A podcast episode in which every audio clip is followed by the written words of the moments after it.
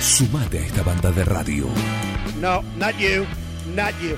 Dejen de reventar las guindas, dejen de joder. Che, pero esto se va a la mierda. Yo creo que deberían abrazarse y hermanarse, muchachos. Un plan perfecto. Yo estoy emocionado. Súmate a esta banda de radio. Súmate a un plan perfecto. Tomar vino, sino para saber cómo hacerlo y también qué tomar en cada momento. Y para eso nada mejor que un sommelier. Y un sommelier de primera, un referente, Alejandro Martínez, lo tenemos en línea. ¿Cómo andás, Alejandro? Juan Jara te saluda. Hola Juan, ¿cómo estás? Uno escucha la palabra sommelier y me gustaría que seas vos justamente, ¿sí?, un referente en esta materia, el que expliques realmente qué es un sommelier y cuál es la función que tiene.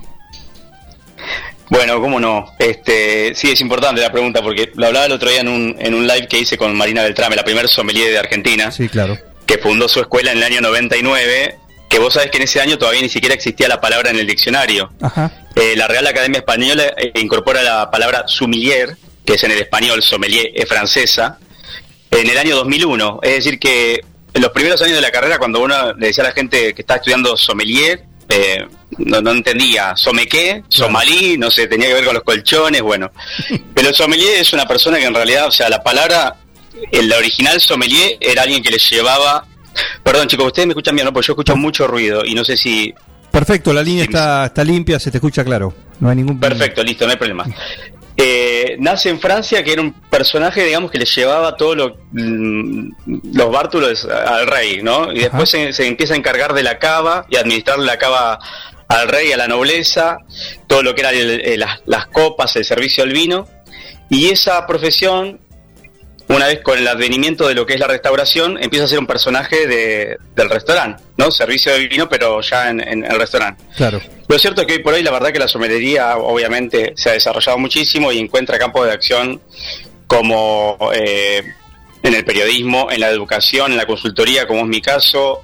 Trabajan en las bodegas, por supuesto, trabajan en... tiene un campo de acción, obviamente en los restaurantes también, sigue siendo su principal quizás función, pero se ha abierto mucho el campo laboral. Las vinotecas, hay muchos colegas que tienen negocio, ¿no? Que tienen tiendas de vinos o trabajan, ¿no?, en algunas vinotecas.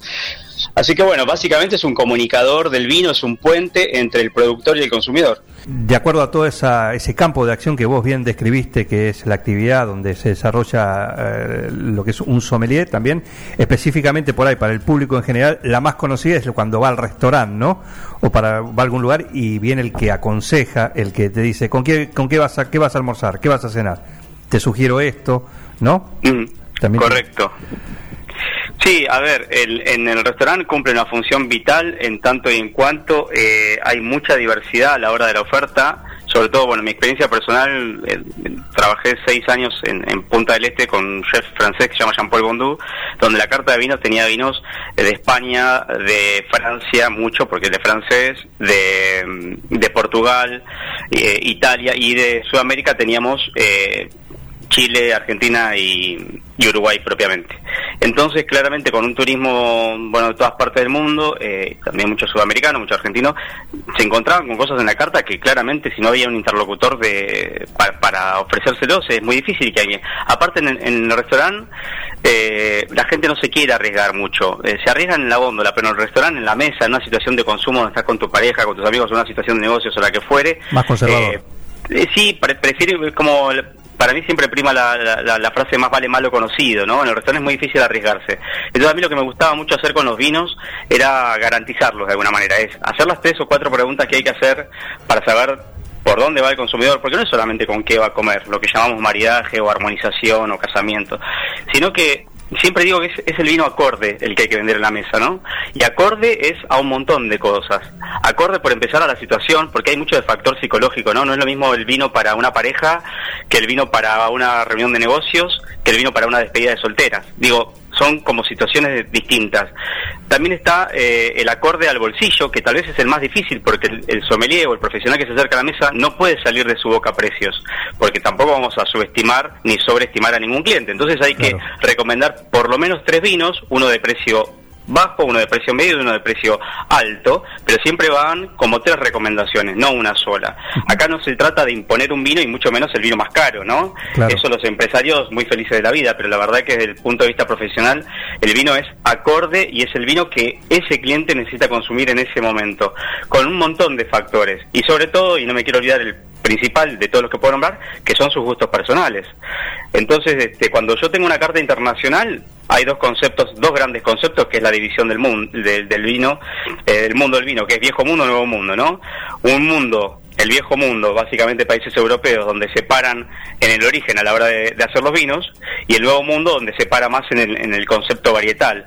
Y que ahora, obviamente, igual nos estamos encontrando, porque Argentina cada vez más habla de lugares, ¿no? Vas a ver en etiquetitas que dicen llanos Luján de Cuyo, sino un poquito más específico, Agrelo, no sé, está muy de moda Altamira, todo lo que es Valle de Uco, Gualtallarí, etcétera. Entonces, hay mucho concepto, pero la primera gran división es viejo mundo, nuevo mundo. Bueno, si es nuevo mundo, bueno, ¿qué te gusta?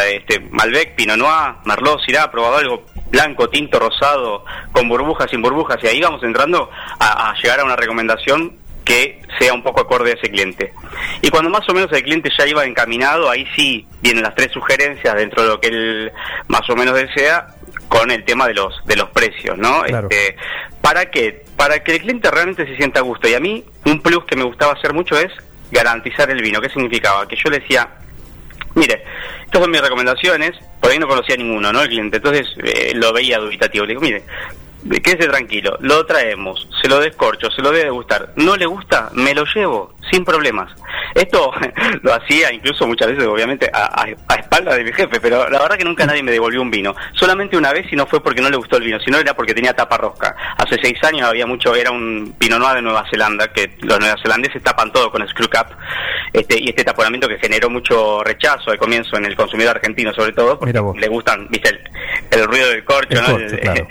Pero bueno, más allá de eso, la verdad que es una técnica que me funcionó siempre bien y que el cliente siempre agradeció como un servicio plus, ¿no? Lo sintió realmente como una adicional, esto que le garantizara el vino de alguna manera. Y la verdad que me fue bien. Y es algo que yo le recomiendo a todos los camareros cuando voy a los restaurantes. No se pierde nada. En el peor de los casos, no le gustó el vino, te queda toda la botella para venderlo por copa, para ofrecerla en otras mesas. Pero creo que en un restaurante el cliente tiene que tomar algo que le guste. Es horrible y justamente por eso nadie se arriesga. Cuando no te salió tan bien la jugada, decís, y ahora me tengo que comer este hermoso bife de chorizo con este vino que no me va.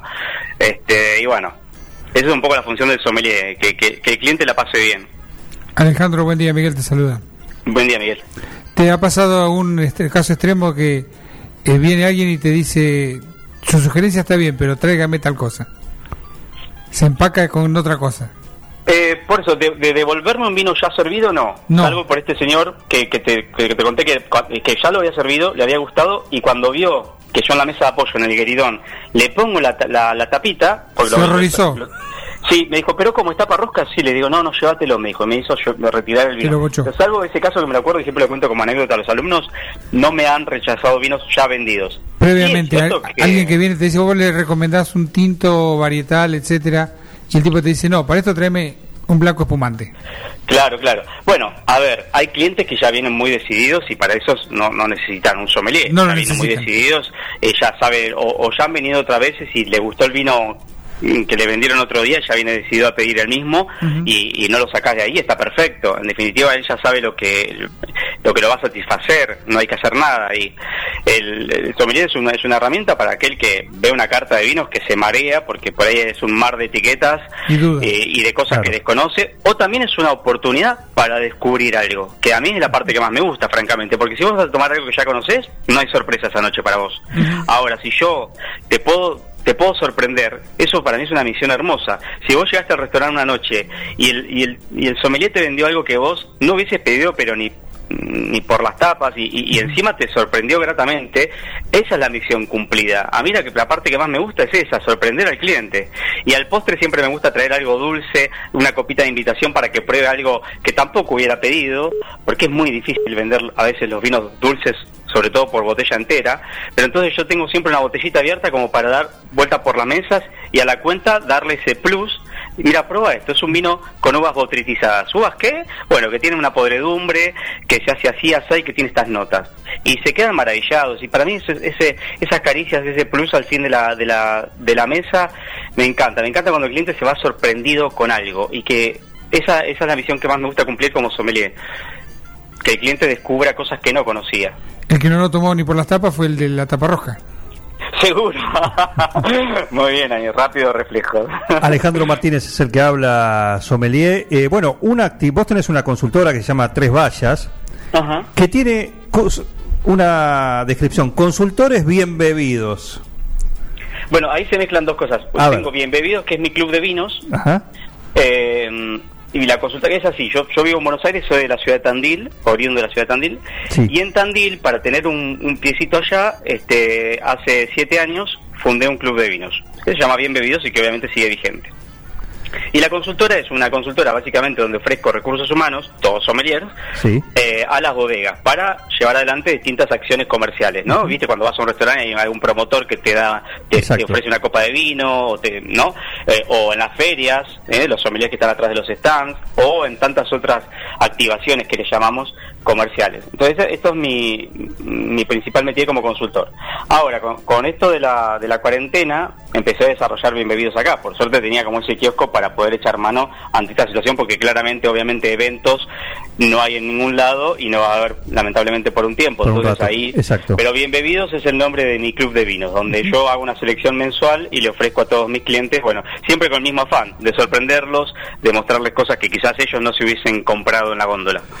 Así es. Bueno, en eso tiene que ver con la diversidad de lo que es la actividad de un sommelier. Inclusive también tienen una asociación. ¿Qué lo llevó a tener justamente una asociación que es la Asociación Argentina de Sommelier? ¿Cuál es la función? Bueno, bien, la Asociación Argentina de Sommelier se funda en el año 2001. De hecho, el 9 de mayo de este año se cumplieron 19 años. Uh-huh. Y todos los países que tienen una sommelería desarrollada tienen una asociación y todas juntas son socias de la Asociación de Sommelería Internacional.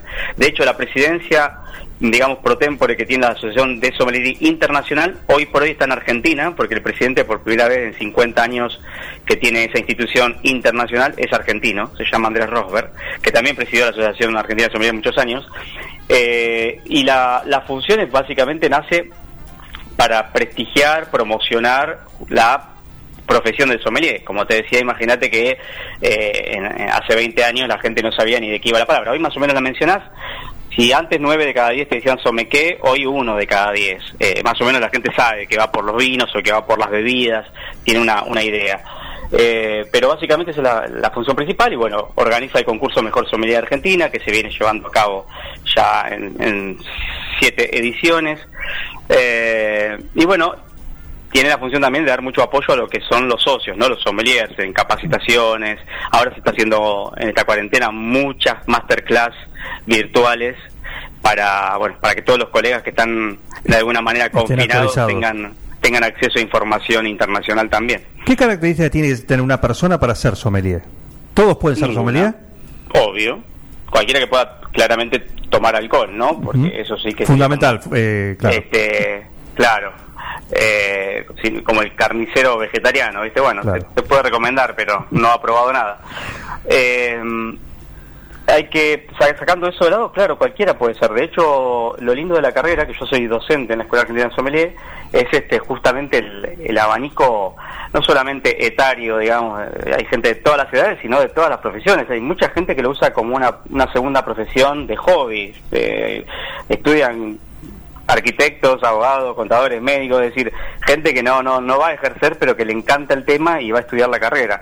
La verdad es que cualquiera puede serlo, y es una carrera que no solamente te habla de algo sensorial, sino que te habla de muchas cosas culturales, porque la historia del vino tiene mucho de historia, de descubrimientos por accidentes, por guerras, por situaciones comerciales. El Douro, por ejemplo, el famoso Porto, que fue la primera denominación de origen del mundo en 1756, básicamente es por la guerra de Francia e Inglaterra, y los ingleses, buscando nuevos territorios, llegan ahí, explorando unos vinos que en primera instancia eran horribles, entonces los ponían en unos barriles, y el viaje del Douro, o sea, de Portugal a Inglaterra, era sumamente largo, estamos hablando en esos barcos de madera, ¿no? Sí. Y cuando llegaban eran más feos aún que en origen, imagínate que estamos hablando hace más de 200 años. Entonces, ¿qué pasaba? Le echaron alcohol con la finalidad de, una vez llegado a destino, diluirlos nuevamente. Pero se encontraron que llegado a destino con la adición de alcohol en origen, esto que le llamamos hoy fortificación o encabezado, es agregar alcohol vínico a un vino, quedaban mucho mejores, y así nace el sistema de encabezado y así nace el famoso porto. Es decir, hay mucha cosa cultural de todo el mundo, mucho europeo claramente, que es la cuna, el viejo mundo, pero es una carrera que apasiona por muchos lados. Y aparte ves otras bebidas, ¿no? El whisky también es un mundo hermoso, las cervezas, los licores, qué sé yo. Ahí llega el sommelier también. Sí, seguro. El sommelier entiende todas las bebidas. Incluso hay sommeliers especializados en yerba mate. En Argentina tenemos a Carla Cohen, que escribió un libro premiado en Francia. La llaman de todos lados. Es una genia, es una embajadora de la yerba mate argentina. Hay sommeliers especializados en café, en aceites de oliva. Todo lo que pueda ser sometido a los sentidos, sí, puede intervenir un sommelier.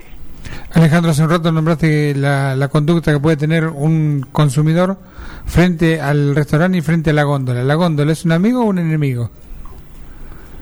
A ver, es buenísima la pregunta, porque yo, también tuve vinoteca muchos años y he aprendido mucho del consumidor. He aprendido mucho de sus inquietudes, de su lenguaje. Antes, por ejemplo, había 3 preguntas que hoy ya no se hacen tanto, pero, por ejemplo, antes preguntaban, ¿tiene madera o no tiene madera? Y si es nueva o usada, ¿no? Esas cosas que eran como, se repetían. Yo con los años aprendí muchos clichés, ¿no? Y digo, mira, cada vino tiene la madera que se merece, ni más ni menos, porque hay una finalidad para usar la madera. No es caprichoso. Pero lo que hoy presenta la dificultad de la góndola nuestra de Nuevo Mundo es justamente una diversidad enorme y un poco el consumidor se ve un poco mareado ante todo. Entonces es muy bueno que haya un interlocutor, ese vinotequero amigo, como antes el carnicero que te recomendaba un corte, este es el vinotequero amigo que también se prueba todo y te recomienda, no necesariamente siendo sommelier, o un sommelier que te pueda orientar. Es necesario. Los europeos la tienen un poquito más acomodada y te voy a explicar por qué. Yo antes pensaba que si hablabas con un francés o un español o un italiano te iban a dar vuelta hablando de vinos. Y lo hablaba el otro día en un live con una enóloga muy conocida de España. Y ella me decía, claramente no, yo me sorprendo de cómo los españoles no saben de vino en general, no saben ni siquiera de nuestros vinos. Pero ¿por qué les digo que la tienen más acomodada? Porque desde lo legal, estos países, Italia, Francia, España, tienen una pirámide de calidad donde parte, no sé, en España, del vino de mesa, vino con indicación geográfica, vino de la tierra y vino con denominación de origen. Entonces, un productor que saca un vino al mercado entra sí o sí, según la normativa que cumpla, en alguno de esos 4 escalones. Y el español va a la góndola y consume o un vino de mesa, o un vino de la tierra, o una denominación de origen, para resumirlo, pero sabe lo que invierte en cada uno de esos escalones y más o menos sabe lo que espera. Por la etiqueta. No, por una cuestión de que es una organización ya desde el Estado. Claro, que organiza la etiqueta le dice dónde está parado. Ah, sí, claro, el origen es el que manda, ¿no? En lo que es la denominación de origen, siendo un Ribera del Duero, un Rioja, un Priorato, o en Francia un Borgoña o Burgón, o un champagne, ¿no? Entonces, claramente el origen es lo primero que manda. Y después la idiosincrasia del consumidor, que ya sabe lo que espera, sin necesariamente saber mucho del vino, pero tan acostumbrado a tomar un Borgoña que sabe que es suave. No necesariamente porque sepa que Borgoña es solamente, sí y solo sí, elaborado con la cepa Pinot Noir, que es una cepa suave, ácida, fresca, etcétera. Pero sabe que el Borgoña es suave. Así como sabe que el Bordeaux o el Burdeos es un vino más fuerte. Y no necesariamente porque sepa que es de Cabernet Sauvignon, Cabernet Franc, Petit Verdot, Merlot y Malbec. Entonces, no necesita saber eso, pero sabe lo que espera de uno y de otro, por idiosincrasia, por cultura, por consumo. Pero ellos tienen acomodado un poco esa cuestión. Acá en Argentina no. Acá yo puedo sacar un vino, le puedo poner 1.500 pesos, y por más que no lo valga o no, si yo lo vendo, suerte por mí, pero nadie me lo impide. No hay un Estado que me esté organizando según lo que yo haga, ni en la finca ni en la producción. Con lo cual es muy necesario que el cliente sepa, y esto sí a mí me preocupa mucho explicar siempre, por lo menos las cosas que puede leer en una etiqueta. ¿Qué significa la palabra reserva? ¿Qué significa gran reserva? ¿Qué significa cuando lee el nombre de un lugar, de cualquier rincón del país, que son indicaciones geográficas? Todas esas cosas que uno puede ver. ¿Qué significa que vea en una botella de espumante la palabra brut o extra brut? Porque es otras cosas que han generado mucha confusión a lo largo del tiempo y que no tienen que ver con una indicación de calidad en absoluto. Uh-huh. Todas esas cosas me gusta explicar, las cosas simples, las cosas que el consumidor puede ver una etiqueta y se pueda orientar. Claro que sí. Alejandro, nos gustaría la elección del... las sugerencias, en este caso del sommelier, ¿no? ¿Qué es lo que vos tenés? Si vos tenés que elegir para vos, para darte un gusto, para algo que te guste, ¿qué variedad, qué vino y la sugerencia para combinarlo, por supuesto?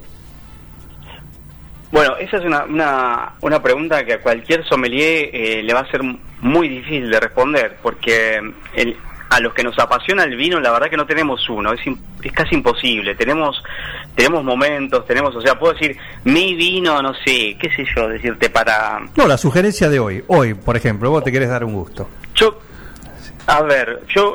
hoy por hoy estoy muy encantado con todo lo que estoy probando de la variedad Cabernet Franc. Creo que es una variedad que hace tiempo... lo vengo diciendo y se viene escuchando cada vez más fuerte. Si bien apenas hay 1.200 hectáreas, no son poco en todo el país, pero de las 210.000 que tiene Argentina sigue siendo poco.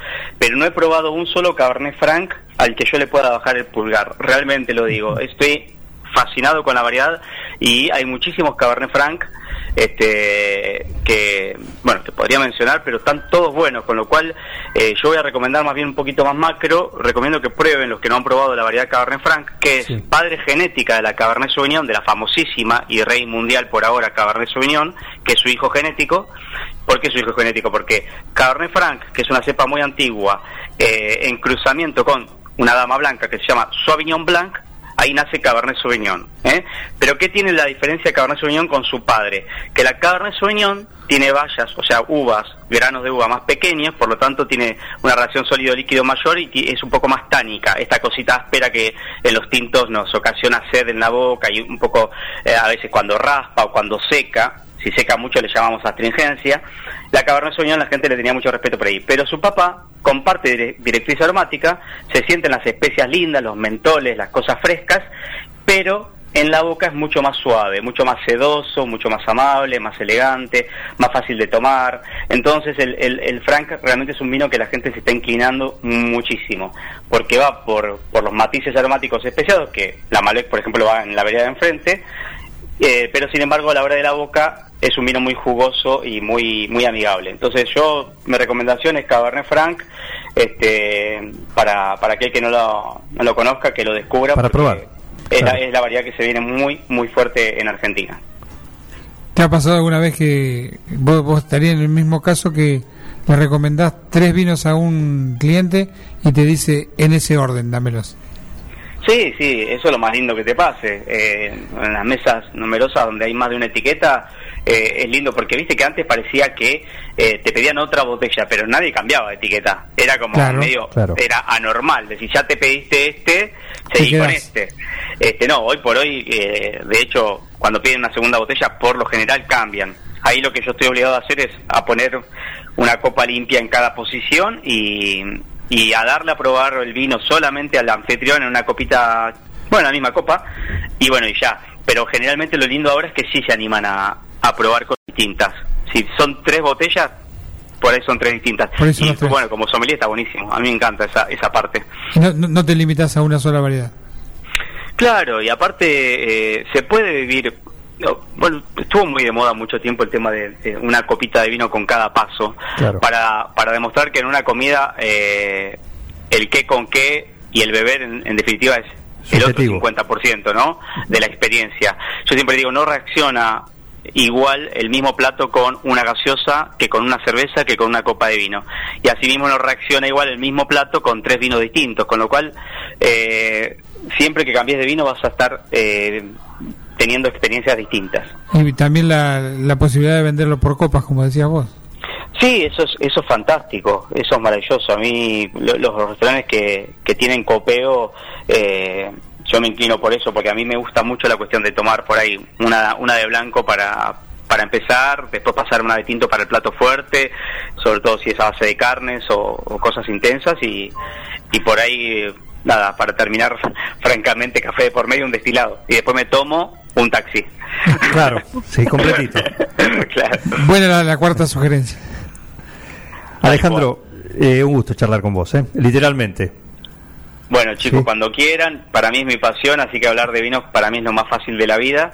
Así que nada. No, dejaste abierta un montón de ventanas, porque te decís que estamos hasta las 12 y no, pero me dan ganas de repreguntarte un montón de cosas que van, dejaste ahí abiertas, pero como una primera charla estuvo interesante, sobre todo introductoria para este mundo de los sommeliers.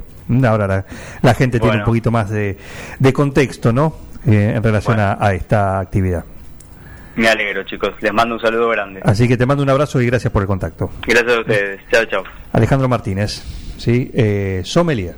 Ahí, ya saben. El que te sugiere el vino, el que te acompaña y te puede, sí, también llevar de la mano. Dejate llevar por un Alejandro Martínez, por algún sommelier a la hora de sugerencias. Y a ustedes les agradezco, los felicito.